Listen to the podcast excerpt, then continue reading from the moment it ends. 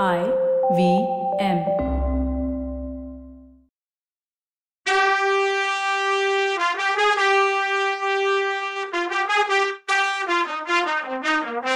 வணக்கங்க. நான் கவிதா பேசுறேன். வெல்கம் டு கதை பாட்காஸ்ட் பொன்னியின் செல்வன். இது எபிசோட் நம்பர் இரநூத்தி மூணு. வந்தியத்தேவன் அமுதன் குடிசைக்கு பக்கத்துல ஒருத்தனை ஈட்டியால குத்திட்டு ஓடிட்டான்னு பினாகபாணி நம்பிக்கிட்ட சொன்னான். தெய்வமே அது யாருன்னு கேட்டா நம்பி. அது யாருன்னு நான் பார்க்கல. வந்தியத்தேவனை துரத்திட்டு நான் ஓடி வந்தேன். நீ என் கூட வரலன்னா போ. ஆனா வழிய மறக்காத. உனக்கு புண்ணியமா போகும்னு சொன்னா பினாகபாணி அதுக்கு நம்பி வைத்தியர் மகனே இந்த உலகத்துல எத்தனையோ முட்டாள்களை பார்த்துருக்கேன். ஆனா நீ எல்லாரையும் தூக்கி சாப்பிட்டுட்ட. சாவுக்கு தப்பி குதிரையில போனவன நடந்து போய் பிடிக்க போறியா? எனக்கு என்ன போ போ அப்படின்னு சொன்னா நம்பி. நீ சொல்றது நிஜம்தான். அதான் உன்னையும் துணைக்கு கூப்பிடுறேன் நீ வரமாட்டேங்கிறேன்னு சொன்னா பினாகப்பாணி. நான் வந்து என்ன பண்றது? அவங்கள தடுத்து நிறுத்த பார்த்தேன். ஒருத்தன் கையால நல்லா அடி போட்டான். வாங்கிக்கிட்டு வந்தேன். இன்னும் வலி போகல. எனக்கு சண்டையெல்லாம் போட்டு பழக்கம் இல்லை. நீ ஒருவேளை அது சரி உன் கையில என்ன ரத்தக்கரை மாதிரி இருக்குன்னு கேட்டா நம்பி. சிறையில் அவங்க என்னை அடிச்சிட்டாங்க அதான் அப்புறம் அப்படிப்பட்டவங்கள நடந்து தனியா போய் பிடிக்க போறியே? ஜெயிலில் இருக்கும்போதே அவங்க உன்னை பாடாப்படுத்தி இருக்கும்போதுன்னு சொன்னான் நம்பி. அப்படின்னா என்னதான் செய்ய சொல்றேன்னு கேட்டான் பினாகபாணி. நம்பி அதுக்கு நான் உன்னை ஒன்றும் செய்ய சொல்லலை. என் மேலே ஏன் கோச்சுக்கிற? நான் உன் நிலமையில இருந்தா திரும்பி போய் யார்கிட்டயாவது சொல்லி அஞ்சாறு குதிரை வீரங்களை துணைக்கு அழைச்சிக்கிட்டு அவங்கள தேடி போவேன். நானும் ஒரு குதிரை மேல வாளும் வேலும் கொண்டு போவேன்னு ஐடியா கொடுத்தான்.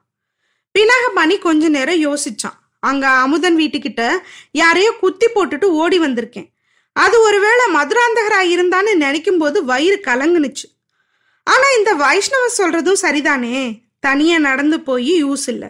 அப்படி அந்த ஆளு மதுராந்தகனா இருந்தா அதையும் வந்தியத்தேவன் மேலேயே போட்டுடுறது நல்லது.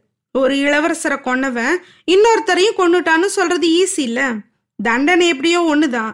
அதனால இதெல்லாம் யோசிக்கும் போது ரெண்டு இளவரசனையும் கொன்னது வந்தியத்தேவன் தான்னு நம்பவே ஆரம்பிச்சிட்டான் பினாகப்பாணி. வைஷ்ணவனே நீ சொல்றது என்னவோ சரிதான். நான் உன்னோட வர்றேன். நீ எனக்கு உதவி செய்யணும். யார்கிட்டயாவது சொல்லி என்னோட குதிரை வீரங்களை அனுப்ப சொல்லணும். எனக்கு யாரையும் அவ்வளவா தெரியாது. பெரிய மனுஷங்களை பிடிக்கவும் பிடிக்காது. பழகிறதுக்கும் தெரியாது. நான் கூட முதல் மந்திரி கிட்ட சொல்லி பார்த்தேன். என் கூட ஆளுங்க அனுப்புங்கன்னு. ஆனா அவர் என்னை திட்டி அனுப்பிச்சிட்டார்.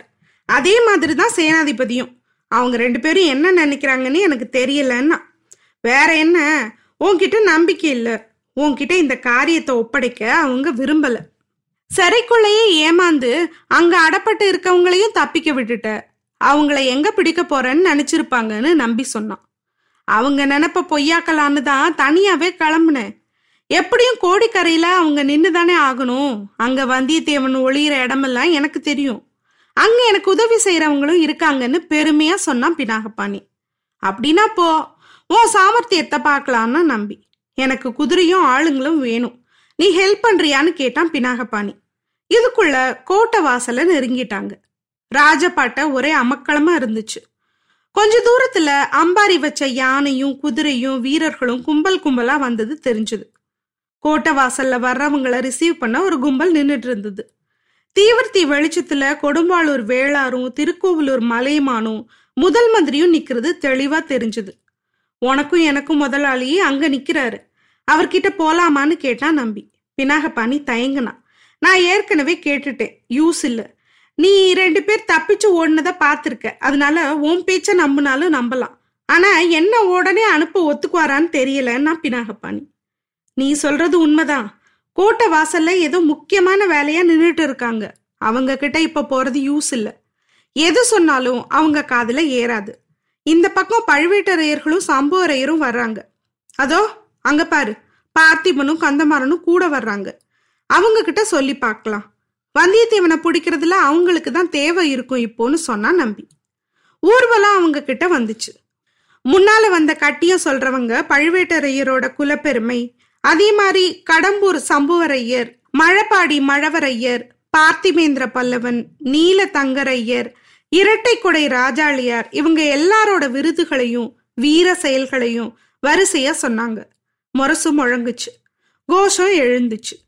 ஊர்வலத்துல முன்னாடி சின்னவரும் பார்த்திபேந்திரனும் கந்தமாறனும் குதிரை மேல ஏறி கம்பீரமா வந்தாங்க. அடுத்து வந்த யானையில அம்பாரியில பெரிய பழுவேட்டரையரும் சம்புவரையரும் உட்கார்ந்துருந்தாங்க. அவங்களுக்கு பின்னால மத்த குறுநில மன்னர்கள் யானை மேலையும் குதிரை மேலையும் வந்தாங்க. முன்னாடியும் பின்னாடியும் நூறு வீரர்கள் கையில வேலும் இடுப்புல வாளும் வச்சுக்கிட்டு நடந்து வந்தாங்க. இந்த ஊர்வலத்துக்கு முன்னாடி நம்பியும் பினாகப்பாணியும் பாதையில நடுவுல நின்னதை பார்த்த சின்னவர் குதிரையை நிறுத்தி நம்பி முதல் மந்திரி கிட்ட இருந்து ஏதாவது முக்கியமான செய்தி உண்டான்னு கேட்டாரு. அதுக்கு நம்பி தளபதி அவர் ஒன்னும் சொல்லி அனுப்பல. சொல்ல வேண்டியத கோட்டை வாசல்ல உங்ககிட்டயே சொல்லுவாரு. ஆனா எனக்கு ஒன்று முக்கியமா சொல்லணும்னா அவரு என்னன்னு கேட்டாரு. மத்த ரெண்டு பேரும் சேர்ந்து கேட்டாங்க. பாதாள சிறையில இருந்து வந்தியத்தேவன் தப்பிச்சிட்டான்னு சொன்னா நம்பி. அது எப்படி? அவன் என்ன இந்திரஜித்தா? மறைஞ்சு போறதுக்குன்னு கேட்டாரு சின்னவர். இதுல ஏதோ சூழ்ச்சி இருக்கு. வேற யாராவது அவனுக்கு உதவி பண்ணிருக்கணும்னு சொன்னா பார்த்திபன். எல்லாம் அந்த கொடும்பாளூர் வேளாரோட வேலைன்னா கந்தமாறன். அப்படி தப்பிச்சாலும் கோட்டைக்குள்ள தானே இருக்கணும். எங்க ஓடிடுவான்னு கேட்டாரு சின்னவர். அப்படித்தான் வேளாரும் சொல்றாரு. முதல் மந்திரி என்னை கோட்டையை சுத்தி பாத்துக்க சொல்லி அனுப்புனாரு. கடம்பூர் வம்சத்துக்கு எதுவும் கெட்ட பேர் வந்துடக்கூடாதுன்னு அவர் கவலைப்படுறாருன்னு நம்பி சொன்னதும் அப்படி கவலைப்பட ஒருத்தராச்சும் இருக்காரே சந்தோஷம்னா கந்தமாற வைஷ்ணவா உண்மையை சொல்லு. தப்பி ஓடுறத தடுக்க நீ சுத்தி வரியா இல்ல ஹெல்ப் பண்ண வரியான்னு பார்த்திபன் சந்தேகத்தோட கேட்டான். அதுக்கு நம்பி ஐயா நான் வேற ஒரு இடமா இருந்தா பதில் சொல்லுவேன். இப்ப நமக்குள்ள சண்டை போட்டுக்கிறதுக்கு நேரம் இல்லை. இந்த வைத்தியர் பையன் பினாகபாணி ஒரு சர்ப்ரைசிங்கான நியூஸ சொல்றான். ரெண்டு பேர் குதிரை ஏறி போனதாவும் அவங்க தான் ஜெயில இருந்து தப்பிச்ச வந்தியத்தேவனும் கருத்திருமனும்னு சொல்றான். ரெண்டு பேர் குதிரை மேல ஏறி இதே வழியா போனதை நானும் பார்த்தேன்னா நம்பி. பினாகபாணி இவன் சொல்றது நிஜமான்னு கேட்டாரு சின்னவர். சத்தியங்கன்னா அவன். அப்புறம் உடனே போய் முதல் மந்திரி கிட்டேயோ வேளார்கிட்டயோ சொல்ல வேண்டியது தானேன்னு கேட்டாரு சின்னவர். அவங்க ரெண்டு பேருக்கும் என் மேல கோபம்னா பினாகப்பாணி. எதுக்குன்னு கேட்டாரு சின்னவர். பாண்டிய வம்சத்து கிரீடமும் ரத்னஹாரமும் இருக்க இடம் தெரியும்னு ஒரு பைத்தியக்காரன் சிறையில சொல்லிட்டு இருந்தான்னு இவன் அந்த கதையை திருப்பி அவர்கிட்ட சொன்னான். போயும் போயும் முதல் மந்திரிக்கு ஒன்ன மாதிரி முட்டாள் தானே கிடைச்சார்னு சொல்லிட்டு பார்த்திபன் சிரிச்சான். பினாகப்பாணி கோமா ஐயா நீங்க சிரிக்கிறத பார்க்க நான் இங்க வரல. உதவி செய்யறதா இருந்தா செய்யுங்கன்னு சொன்னான். என்ன உதவின்னு கேட்டாரு சின்னவர். என்னோட நாலு குதிரை வீரர்களை அனுப்புங்க. எனக்கும் ஒரு குதிரை கொடுங்க. தப்பிச்சு ஓடினவங்களை பிடிக்க வேண்டியது ஏன் பொறுப்பு.